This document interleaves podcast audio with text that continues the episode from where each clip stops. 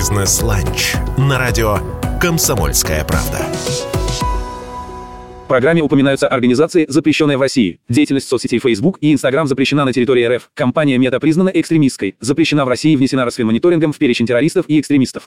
Здравствуйте, уважаемые радиослушатели радио «Комсомольская правда». Вновь среда, а значит в эфире радио КП, программа «Бизнес-ланч». Меня зовут Вадим Ковалев, и в эфире КП мы обсуждаем российскую экономику и как она развивается, несмотря ни на что. Сегодня у нас в гостях Денис Терехов, генеральный директор агентства «Социальные сети». Но пригласили мы его не как бизнесмена в секторе профессиональных услуг, а пригласили как эксперта по социальным сетям, и повод у нас есть.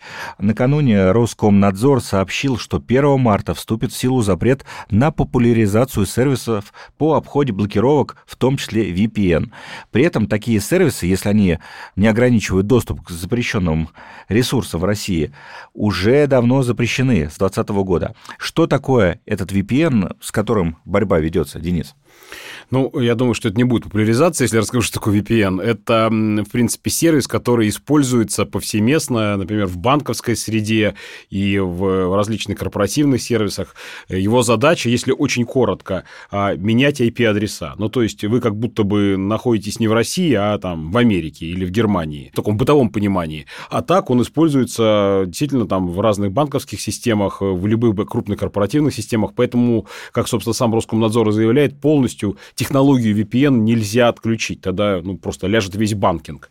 Другое дело, что вот бытовой VPN для обычных граждан, наверное, действительно следует ограничить, раз запретили э, эти социальные сети. Хотя мне кажется, это глупостью. То есть мне кажется, что нужно, в принципе, если говорить о моей позиции, э, мне кажется, что, в принципе, нужно посмотреть совершенно по-другому на запрещенные социальные сети. И если уж э, там нам ввели войну, то не пытаться, знаете, укрыться так с одеялом, чтобы монстры в темном конце комнаты пропали, а пытаться там давать отпор нашим врагам информационным. Ну, это так, немножко э, я пофилософствовал. А возвращаясь, Вадим, э, к вопросу твоему про VPN, я думаю, что Неважно, рекламируются эти сервисы, не рекламируются. Те, кто хочет им пользоваться, им будут пользоваться. Я думаю, что VPN до конца, конечно, никто не победит.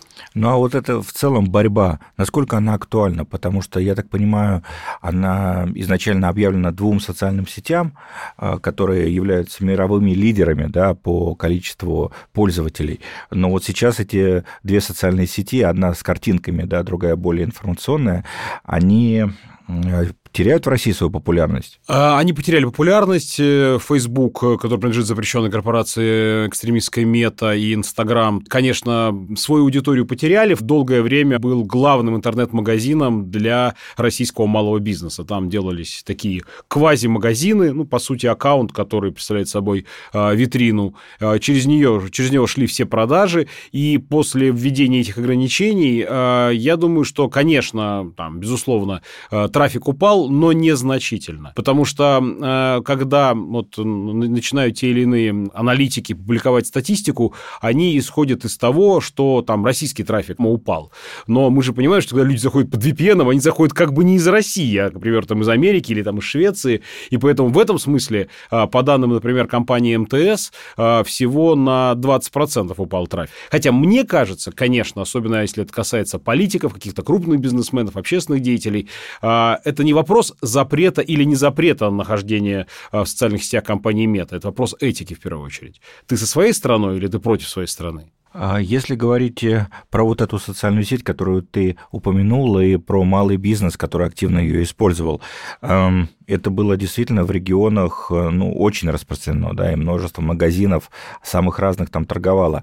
Удалось вот им перестроиться? Я думаю, что благодаря платформе Wildberries во многом эта перестройка произошла, потому что мы, я думаю, что это не будет считаться рекламой, это просто статистика. Wildberries – это крупнейший, объективно, крупнейший маркетплейс, он занимает больше 30%, если даже не 40% рынка, и поэтому сейчас, конечно, там в основном малый бизнес э, себя продвигает. И если бы вот как бы не появился этой платформы, да, этого маркетплейса, он, наверное, какой-то, какой другой бы занял его место. И в этом смысле это, конечно, большое подспорье для малого бизнеса. Потому что У малого бизнеса нет денег, там, серьезные маркетинговые вложения на, в раскрутку. У малого бизнеса нет денег на, э, для того, чтобы создавать какие-то красивые, красивые сайты, красивые маркетплейсы. Поэтому в этом смысле запрещенная социальная сеть своим простым инструментарием, картинка и текст, видюшка и текст, дала возможность сделать такой вот мини-квази-маркетплейс на своей платформе. Э, сейчас, да, действительно, люди все больше уходят в обычные маркетплейсы, которые для этого и предназначены. Если, повторюсь, их не было, ну, наверное, что-то другое появилось. Возможно, ВК, возможно, Одноклассники. Ну вот как раз э, к ВК и Одноклассникам. Что у нас в России с соцсетями, э, насколько они удобны и как меняется их аудитория в контексте вот всех этих изменений? Слушай, ну я не устаю повторять, что Россия в этом смысле совершенно уникальная страна. Есть всего три страны в мире. Это Америка, как такой глобальный рынок, это Россия и Китай. Всего три страны, у которых есть собственный поисковик. Знаем собствен... такой. Да, да, собственный поисковик, Яндекс в нашем случае, собственный антивирус Касперский в данном случае и собственная социальная сеть, это ВК. То есть э, собственный поисковик, собственная социальная сеть, собственный антивирус, который популярнее глобального. То есть очень, очень важно подчеркнуть, да, что э, ни запрещенный Facebook никогда не, не был популярнее э, ВК в России, ни Google никогда не был популярнее Яндекса, ни какой там Norton антивирус или что-то еще никогда не было популярнее Касперского. В этом смысле у нас уникальная ситуация. Нам единственное, чего не хватает для полного счастья, это, конечно, социальные сети с картиночками. Вот и, и я знаю, что, э, ну, по крайней мере, э, год назад к разным уважаемым людям в «Газпром Медиа Холдинг», в администрацию президента ходили ходаки просто колоннами с разными э, так называемыми убийцами инстаграмов. И э, в какой-то момент даже я там пару проектов в разные места носил, но каждый раз это все вызывало э, улыбки. Ну, потому что, ну, люди для начала, ну, большинство людей просто плохо понимали, сколько это стоит. То есть кто-то говорил, нам, нам нужно это 20 миллионов долларов, кто-то говорил, нам нужно это 20 миллионов рублей. И те, и другие уверяли, что за вот эти деньги, которые отличаются просто порядками, они сделают вот русскую, русскую сеть с картинками. По факту, я думаю, что а, объективные инвестиции в проект – это 100-150 миллионов долларов хотя бы год хотя бы год э, такой спокойной работы. Ведь почему, например, не появляются новые популярные социальные сети? Почему сложно сейчас перебить? Вот это мой следующий вопрос. А, ну да, да, да, да. Почему да. не появляются новые Хорошо. социальные сети? А, значит, я еще в 2008 году на, это, на этот вопрос ответил. Потому что, во-первых, людям лениво помнить еще одну пару логин-пароль, это раз. Ну, а самое главное, зачем уходить куда-то, где нет твоих друзей? Ты находишься в социальной сети, это все-таки про общение. А, ты находишься там, где находятся твои друзья. И поэтому, если твои друзья находятся, скажем, там, не знаю, Одноклассниках, ну, ты не будешь никогда мигрировать в контакт. Да, а, понятно, что есть, возникает мода на социальные сети, но, в принципе, люди находятся там, где они находятся. Знаешь, вот есть такое выражение, те, те кто выходит на пенсию, не начинают голосовать за коммунистов, да? Поэтому, если вам вдруг исполнилось там 45 лет, как мне, например, это не значит, что я должен немедленно перейти в Одноклассники. Потому что а, мои одноклассники, которые были изначально в ВК, ну, они вот, пардон, старели вместе со мной, я старел вместе с ними. И если там мои одноклассники привыкли писать мне через ВК, они будут писать мне через ВК. А в одноклассниках находится моя мама, например, там ее, ее одноклассники, потому что они изначально зашли в эту социальную сеть. А сколько людей вообще в России используют социальные сети? Есть какая-то статистика? Ну, а, знаешь, э, статистика очень разная. У меня есть гипотеза, ну, тоже основываясь там на такой, что ли, э, общей агрегированной статистике, что порядка 80-85% людей хотя бы раз в месяц используют социальные сети. Это ведь, серьезная цифра. Это, ведь надо, что, ведь что мы должны понимать?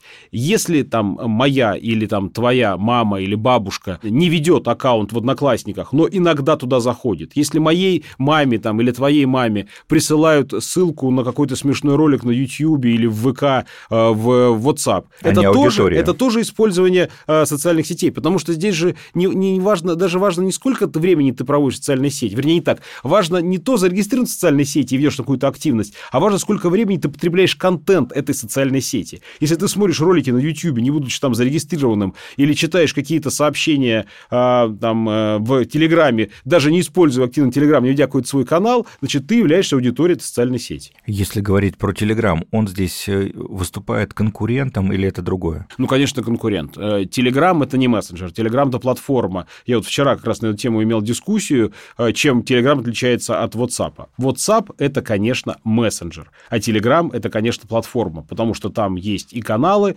там есть боты, и когда Павел Дуров прикрутит туда, надеюсь, скоро платежную платформу, это станет вообще нашим всем, как китайский WeChat. Если говорить про перспективы Телеграма, он еще будет набирать аудиторию? Или уже все, кто хотел там? Ну, конечно, будет набирать аудиторию, повторюсь, потому что Телеграм – это платформа, и у нее есть, есть куда развиваться. Я первое, что вижу, что необходимо сделать, это прикрутить платежную платформу, и второе – это сделать ленту, чтобы это был не набор таких информационных агентств, да, каналов, а чтобы это был действительно полноценный блог, который можно читать. О социальных сетях и о том, что они значат для бизнеса, мы ведем сегодня диалог с Денисом Тереховым, генеральным директором агентства «Социальные сети» в эфире радио «Комсомольская правда». Вернемся совсем скоро. Не переключайтесь, но и подумайте, э, сколько времени вы проводите в социальных сетях э, и что там ищете, что там смотрите.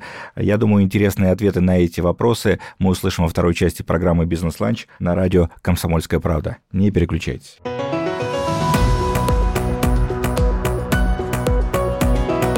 «Бизнес-ланч» на радио «Комсомольская правда» программе упоминаются организации, запрещенные в России. Деятельность соцсетей Facebook и Instagram запрещена на территории РФ. Компания Meta признана экстремистской. Запрещена в России, внесена Росфинмониторингом в перечень террористов и экстремистов.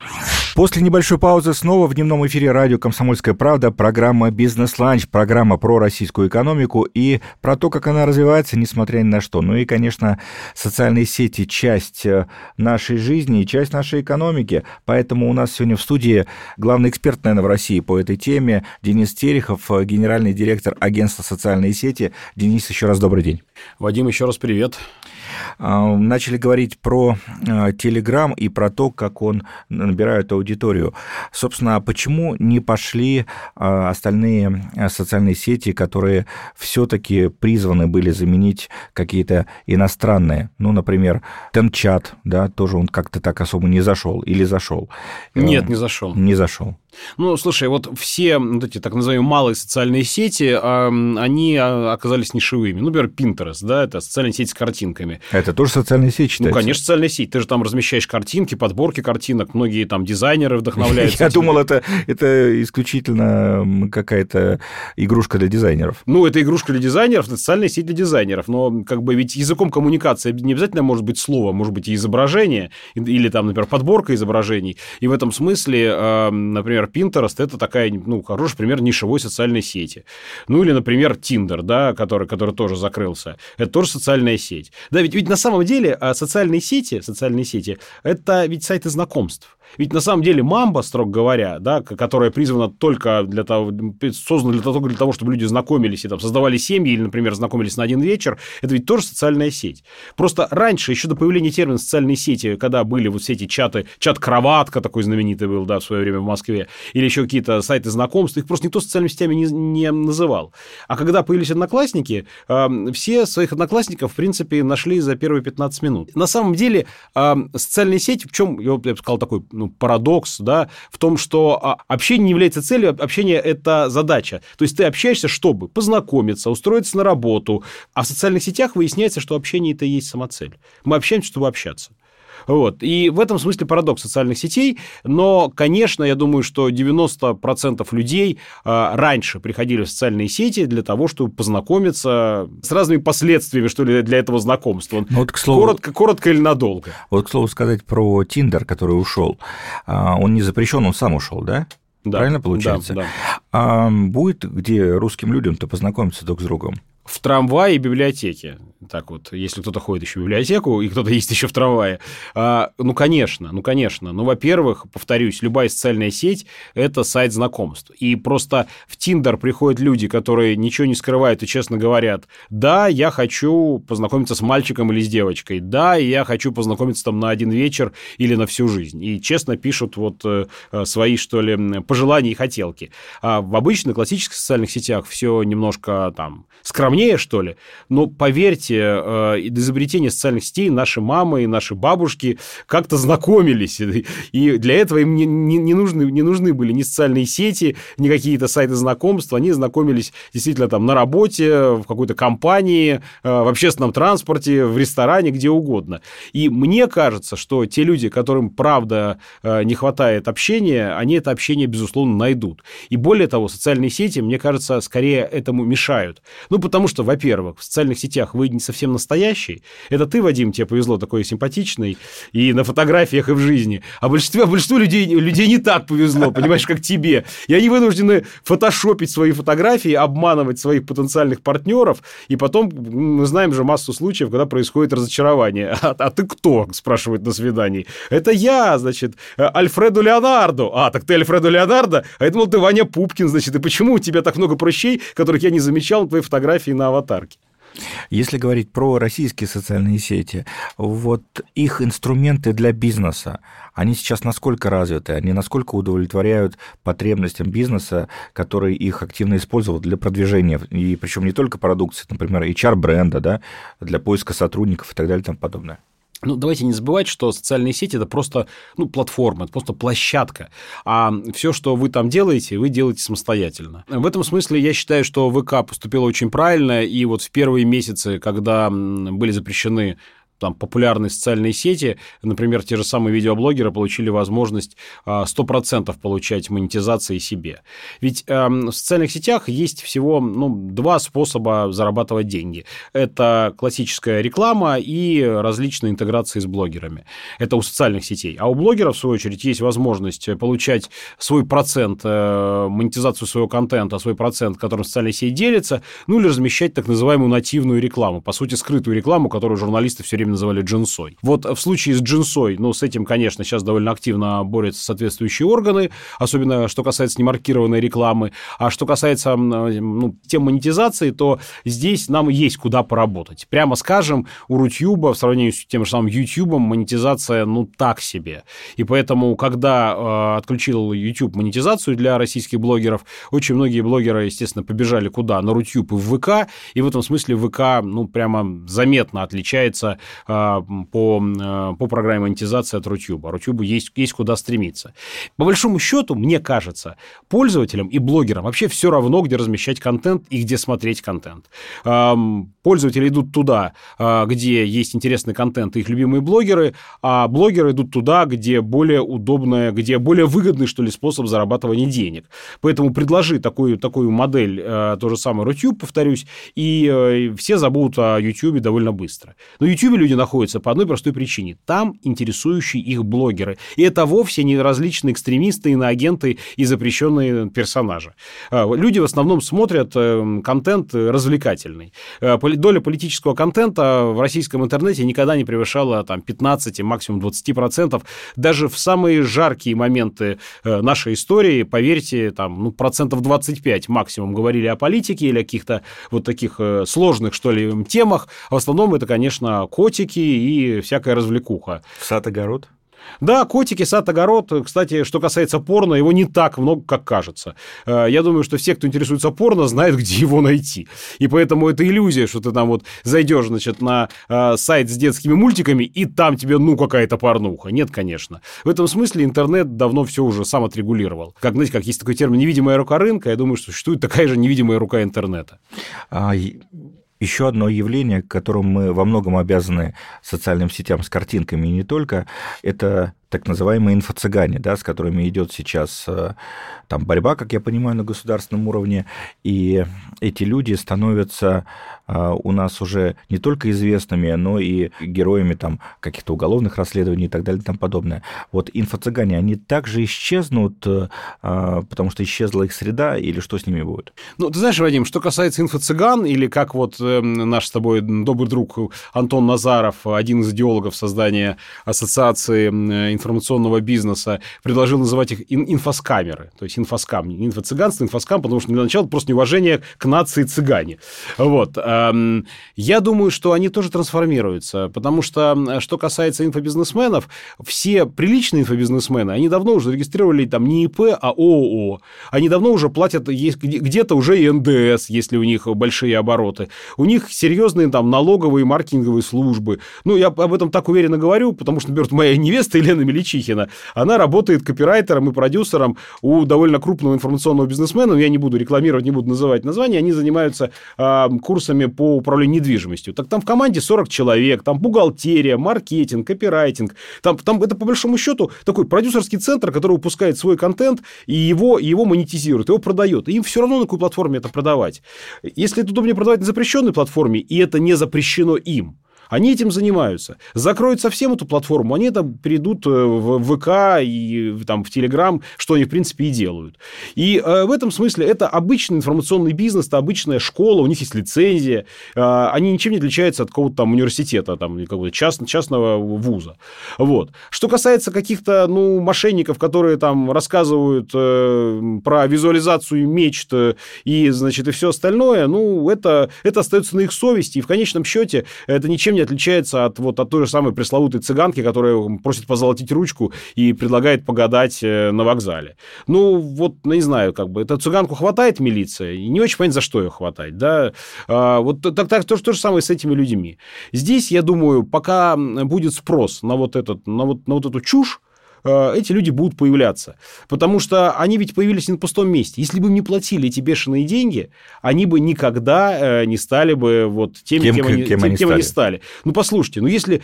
Страшно представить, ну, если Елене Блиновской насчитали э, насчитали а, миллиард или 2 миллиарда а, рублей неуплаченных налогов, это что значит? Что у нее оборот под 10 миллиардов.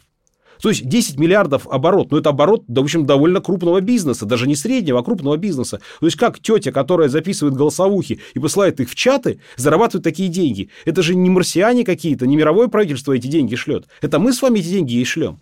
Поэтому к нам с вами и претензии нужно предъявлять. Денис, ну и все мы живем в информационном мире, не могу тебя не спросить про информационную гигиену. Вот твой главный совет нашим радиослушателям, ведь э, устраиваясь на работу, э, ища спутницу жизни, ты в социальных сетях и тебя сканируют.